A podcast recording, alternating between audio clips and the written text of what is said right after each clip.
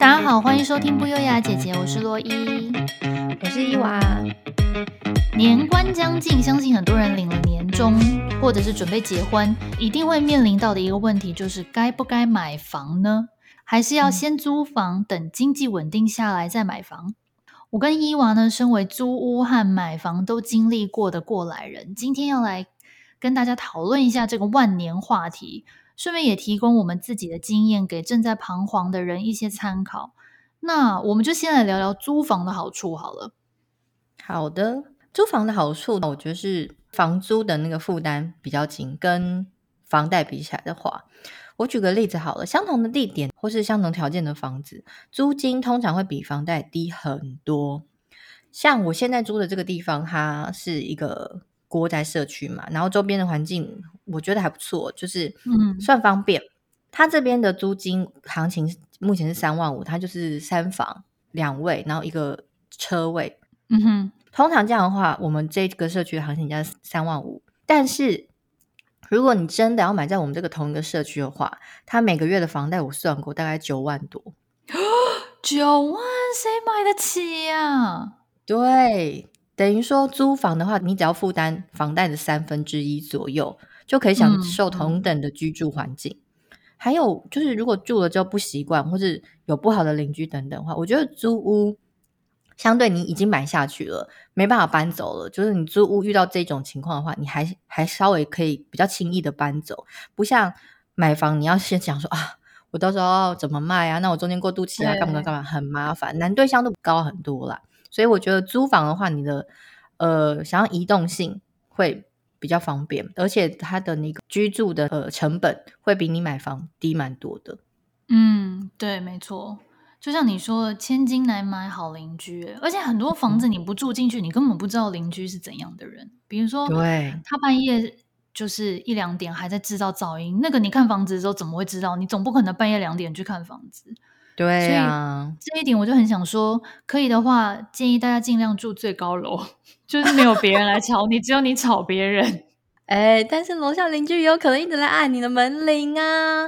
哦，你知道我就是这样子，因为像我本身是住三楼，因为像我们有两个女女儿嘛，然后走路啊，或者是他们常常用跳跃的方式就是在移动，我都会跟他们说不要跑，不要跳，因为楼下的一个叔叔之前好几次他就有冲上来。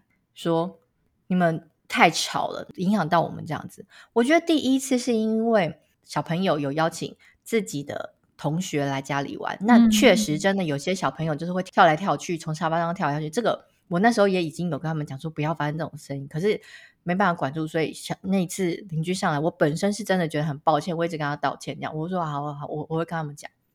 好，第二次呢也是他的同学来，但是我们那一次很小声，而且我们都还没八点。人没有很多，然后呢，可能就是不小心跳了一两下而已，然后立刻就上来了。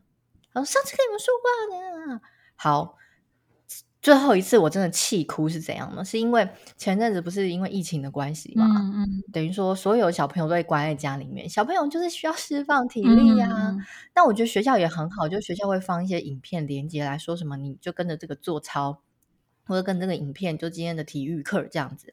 那我们当然就是还要上体育课，我们就会按照那个影片链接放给他，他就照着做。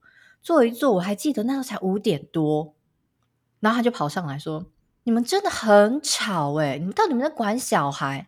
我心里想说什么？五点多，而且他也不是故意在跑跳，啊、他就是在做就体育课啊。然后我就跟他说：“那现在大家都关在家里，不能互相体谅吗？小朋友就是在上体育课啊。”他说：“反正你就是没有在管。”我就真的好气，因为我整天我朋友来我们家，他就一直听到我们在吼小孩说：“不要跑，用走的，不要跑。”就是你知道，整天都 这样子。那他居然说我没管，我真的气死了。而且五点钟有什么好不能发出声音的？是是？我觉得晚上十点以前都可以，关他屁事啊！是不是啊？诶，他是真的这么怕这种噪音，我每次看到那种社区的那种讨论版，每个每次有人在抱怨家里就楼上很吵的噪音的时候，下面的人留言都会跟他说：“建议你搬走，搬到乡下，你一个人住最安静。”我是没有那个，因为本身我制造噪音吵到他，我当然是也是一个抱歉的状态。可是我觉得他有点太敏感了。我今天不是有持续感了啦？对，我不是说我持续个什么十分钟，然后一直嘚嘚嘚嘚嘚那种很吵，或者是说我今天在很晚的时候发出这种很让你没办法睡觉的对的的声音，唉，就又不是一整天，那只是偶发事件而已。就啊，他对他，我觉得他可能太敏感。哎、欸，可是我后来气哭之后，就再也没上来过。你是在他面前哭哦？对呀，我就气他，我就说我超没用的气质。我后来我老公赶快出来，我老公想说发生什么事情，为什么在哭？我说那你想要怎样？一边讲一边哭，你知道吗？我我差那个人也吓到。可能那时候你知道吗？跟小孩一直关着，心理压力已经很大，妈妈没有办法压，就是压力很大，然后还要被人家这样，唉。请大家互相体谅好吗？疫情大家都有难处。嗯，是。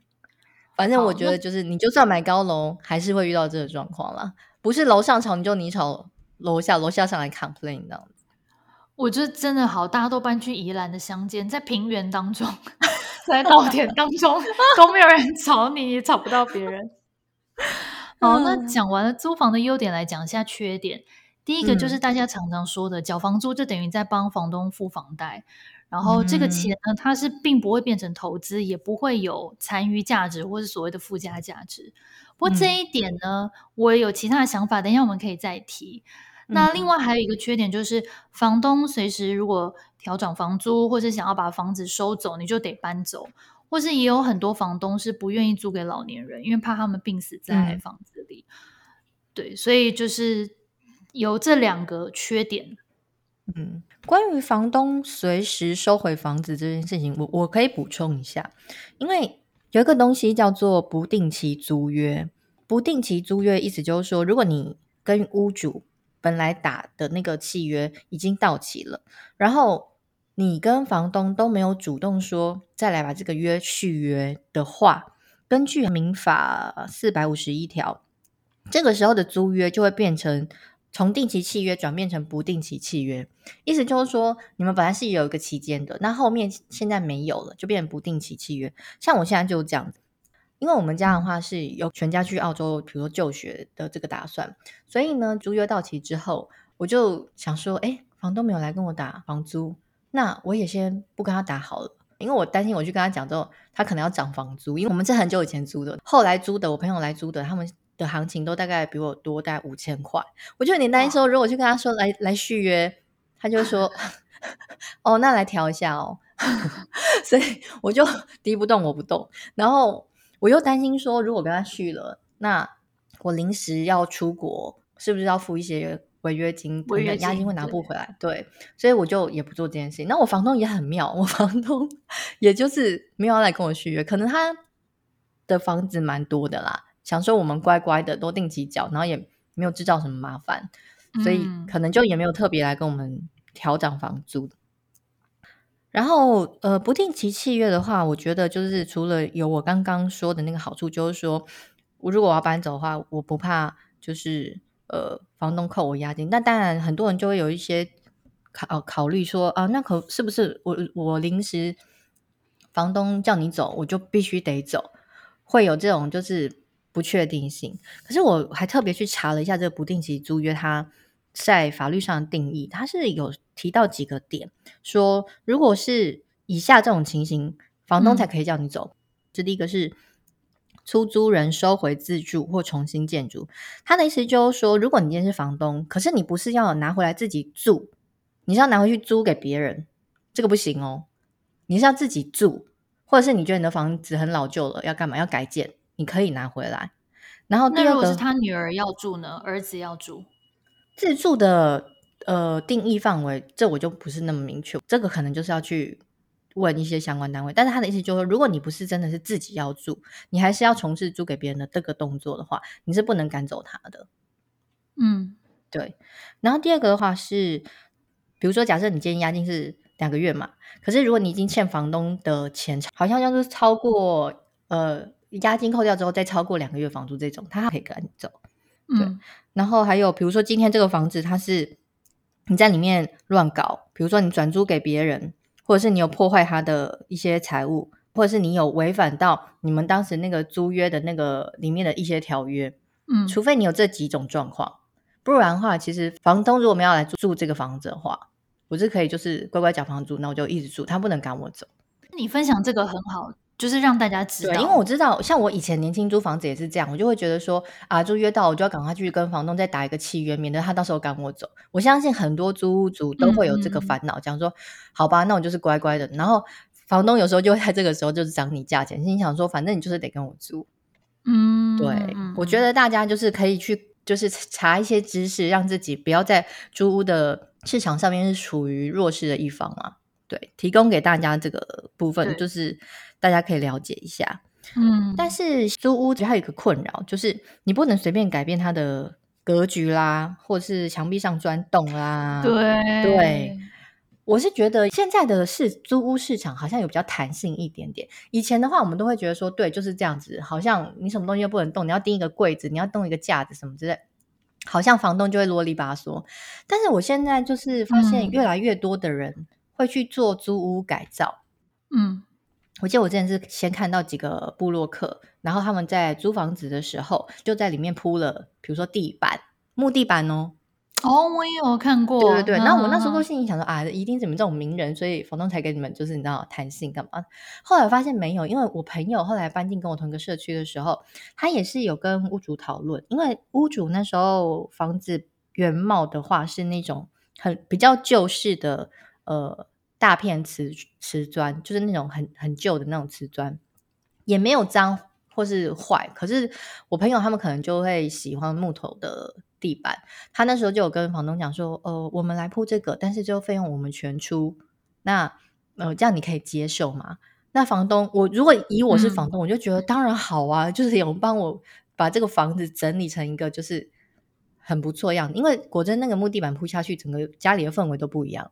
嗯，差蛮多的，所以我就发现说，哎，其实好像现在也蛮多人开始在租屋的时候，因为他们很想弄成自己有家的感觉，他们也开始会去做这个部分。当然，房东好坏也有差，有些人他就是说，你就是不准，你要弄随便你，但是你走给我弄回原样。木地板哦，对，很多会 这样，木地板然后可能弄成原样。对对，反正我觉得如果有遇到好房东的话，就是谢天谢地；但是遇到二房东。也只能就是认命，这、就是租屋的坏处。对，没错，尤其是遇到像张淑金那种二房东，哦、那真的很糟糕哎、欸。嗯、而且我听说，我自己本身是没有遇过，但是听说有一些二房东会在契约上面动手脚，就签约的当下，他故意不跟你说租金包含哪些项目，哦、签完约之后就跟你说哦，电梯磁卡要收钱，钥匙要额外付费，等等各种各样。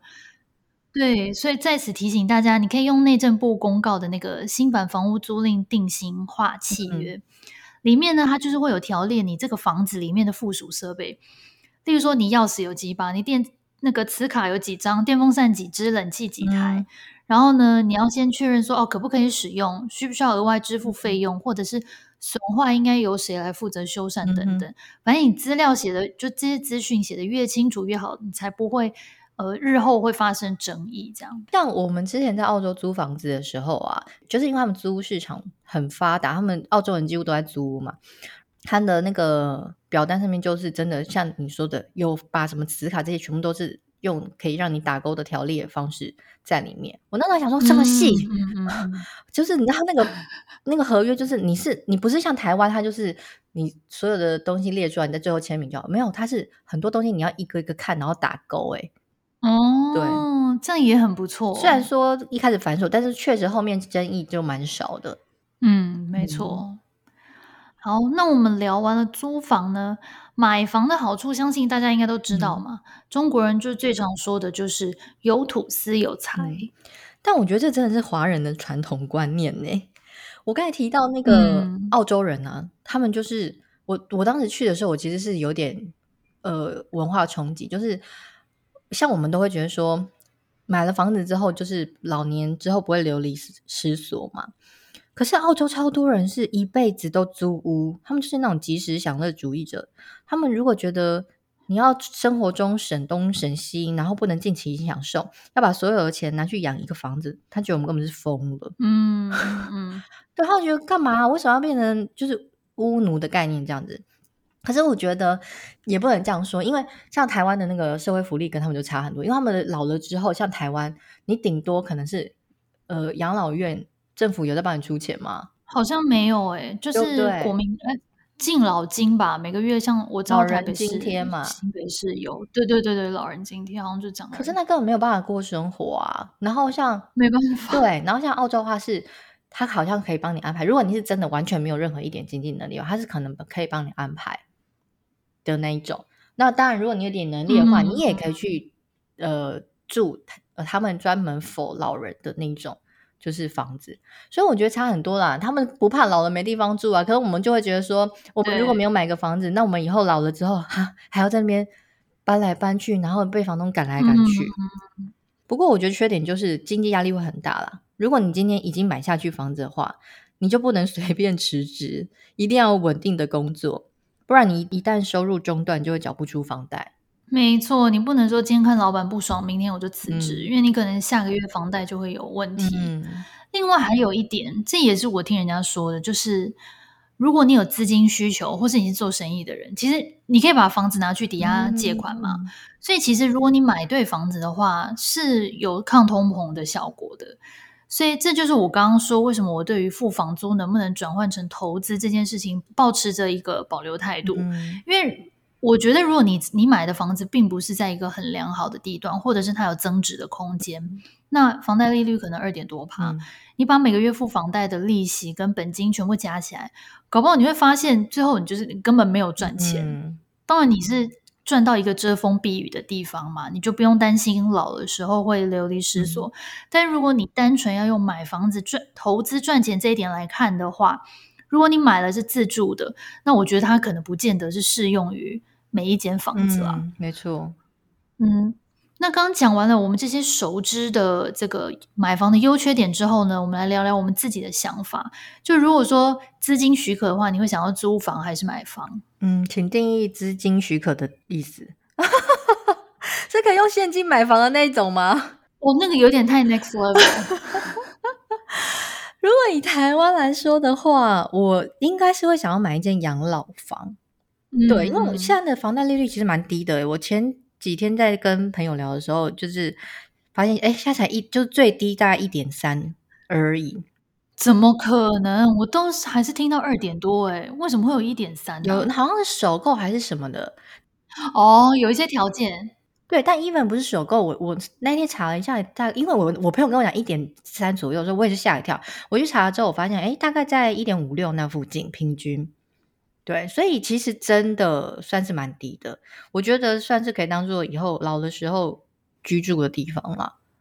可是如果你说这个房子要我现在住，我可能就没办法，因为现在如果要住的话，要住有小孩的话，就是你要考虑学区嘛，上下学便利性啦，学才艺呀，干嘛等等的，这种地方才适合我现在居住的生活条件的需求。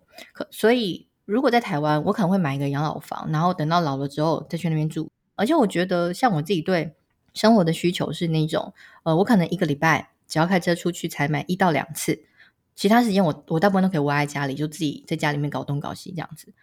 然后就找一个安静舒服，可能觉得啊有点 view，你待在家里很很舒服，你也没有一定要往外跑的那种地方。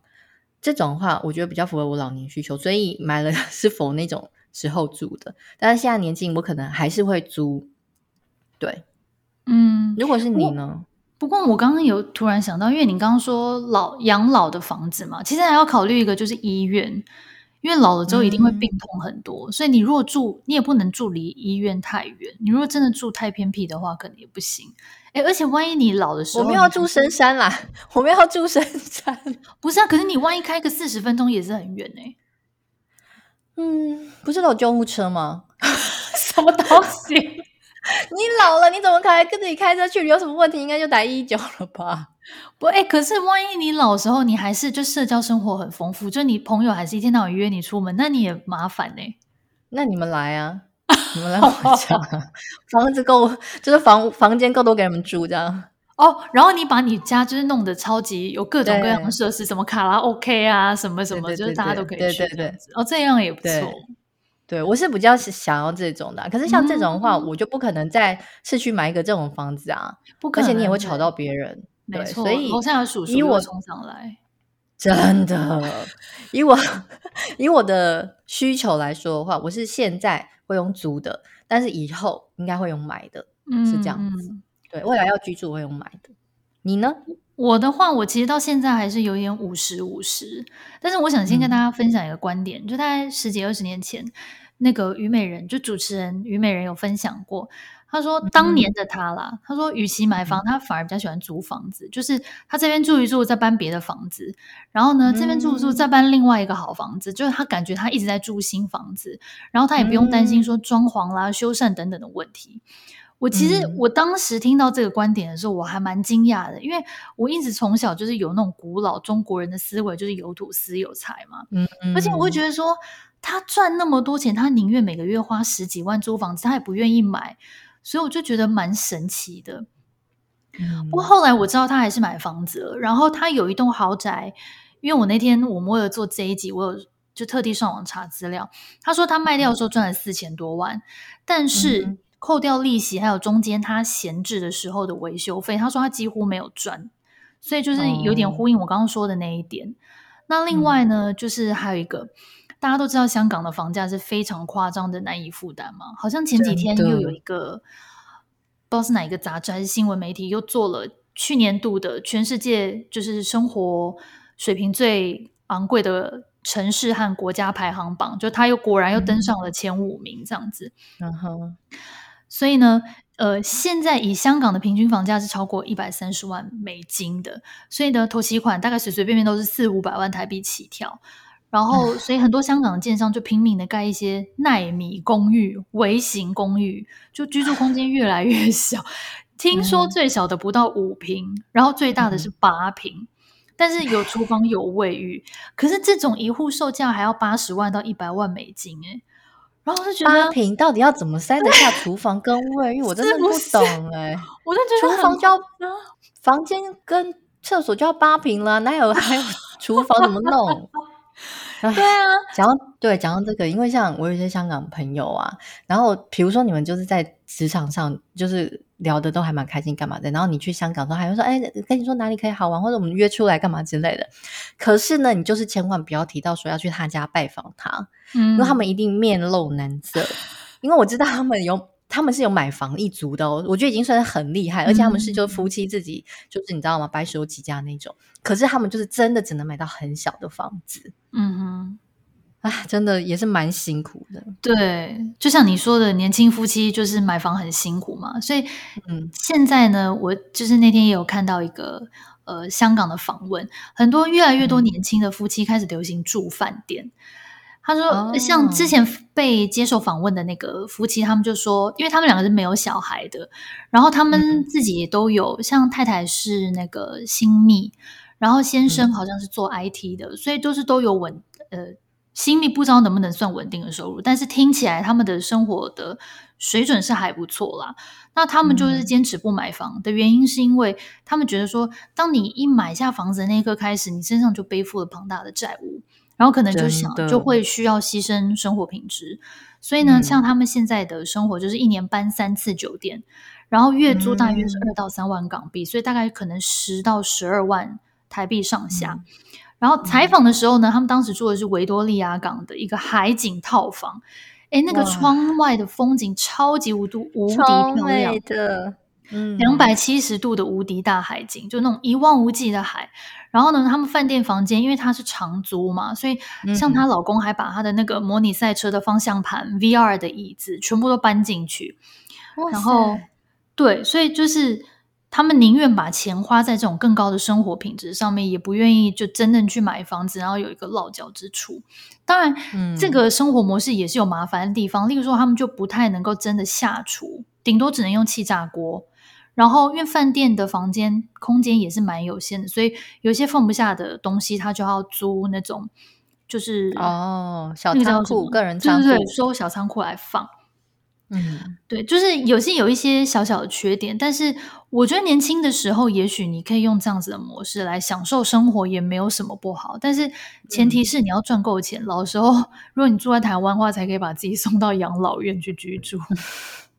真的，你说的这个状况我有听过。像我之前在找房子，你就会上网看一些物件嘛，一边看的时候就发现，为什么有些物件是什么租金十几、二十万、三十万都有。这种物件，然后我就在那边惊呼说：“怎么可能租这么贵啊？”因为里面确实真的很大，可能还有那种楼中楼，然后上下加起来可能将近一百平，可能大概八十平的那种。我就说，嗯、如果是这么有钱的话，这种租租金那么贵，为什么不直接买房就好？但我婆婆就在旁边很冷静的说：“没有啊，某某亲戚的老板就是这样啊，他就住过很多豪宅，他就觉得，哦、对，他就。”对，有点像虞美人那个状态，他就是他可能也不是为了要住各式各样的豪宅，他才去做这件事，而是说他觉得反正我就是不用修修理这些东西，然后呢，我就是可以享受同样的生活品质。对，所以他们就是愿意用这个钱去租，但是其实他们的收入都还蛮高的啦。嗯、我只能说贫穷限制我的想象，因为 就我知道那个亲戚本人呢，就月入百万，然后他的老板更是。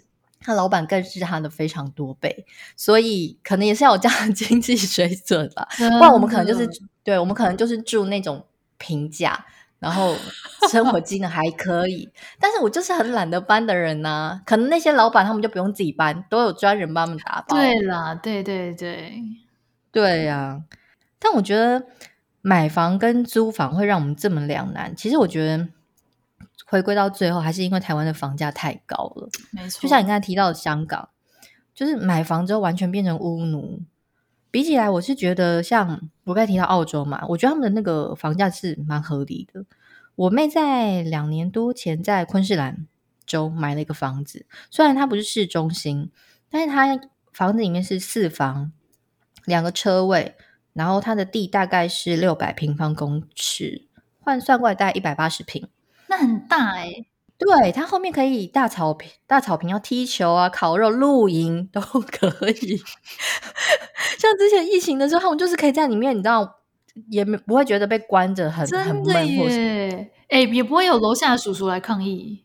对，没错。然后这样子的呃环境的话，大概是一千两百万，换算过来一千两百万台币。你想想看，这个价位你在台湾哪个县市可以找到一模一样条件的？买不到，根本买不到。对呀、啊，就算你假设你是在一些比较不是那种直辖县市哈，我觉得都还是买不到。嗯，对。前阵子那时候，我记得我看到新闻一个报道，他说澎湖的房价也是超高的，连澎湖，哎，会不会是因为它观光胜地，还是对，是因为这个原因？哦、可是我的意思就是说。如果你以居住者的角色来看，你就会觉得那到底能住哪里？真的，对，因为这这钱就是你看，像如果我妹那一千两百五十万，我觉得你在台湾根本你可能要找到深山里面才有可能。对，要不然你就是买八平的，八平差不多一千两百五十万，没有啦，还是要呃还是要四个房间呐、啊。你看像我妹他们就是四个房间，然后而且是两个车位，嗯，然后两个卫浴这样，我就觉得说，哎。房价真的太高了啦！嗯，我是觉得，如果房价高的话，没有关系，重点是薪水也要跟着变高，不然就是大家会过得很辛苦。你的钱等于说越来越薄，然后全部都拿去缴房贷嘛。因为可能以前你的那薪水，假设呃四分之一到三分之一，你是拿去缴房贷，可是你的薪水没有涨，然后整个物价一直在涨的时候，你可能变成快要二分之一都拿去缴房贷，那根本就是 没有生活品质可言呐。真的，那个就真的是超出那个负担范围了。嗯，所以我觉得买房跟租房还是应该回归到你本身的需求啊。就是比如说，如果你今天就是那种 city boy 或 city girl，就是离开城市之后完全没有谋生能力。我老公就是这样，真的，他就是从小他就是要居居住。我也是 city girl。对，但是如果今天你是这种人，可是你的经济水准你只能买得起郊外，那我建议你就租房吧。你就租在你觉得舒服、便利的市中心，嗯、没有关系。我觉得你就不要硬买，逼死自己。但是如果你是像我一样，就是之后那种，就是如果今天没有小孩的话，我是哪一个 location 都可以。又或者是说，像现在我知道很多人都是 work from home，那你就可以去考虑，比如说不一定要买在蛋黄或蛋白区，你只要专注在你生活起来的生活品质的话，那我觉得你可以买啊。就是不要跟人家一定要在人挤人的地方，嗯、你还是可以找得到负担得起的物件的话，那我觉得还是可以买。所以也没有一定说要买或要租，就是看你到底是什么需要什么样生活需求的人。嗯，没错。其实这一题没有标准答案，真的是要视乎每一个人不同的需求，嗯、做出最适合你自己的决定。嗯。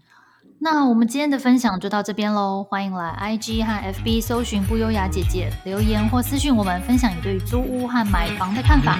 那如果你喜欢我们的节目，记得持续收听我们每周二更新新的内容。那就下次见喽，下次见，拜拜，拜。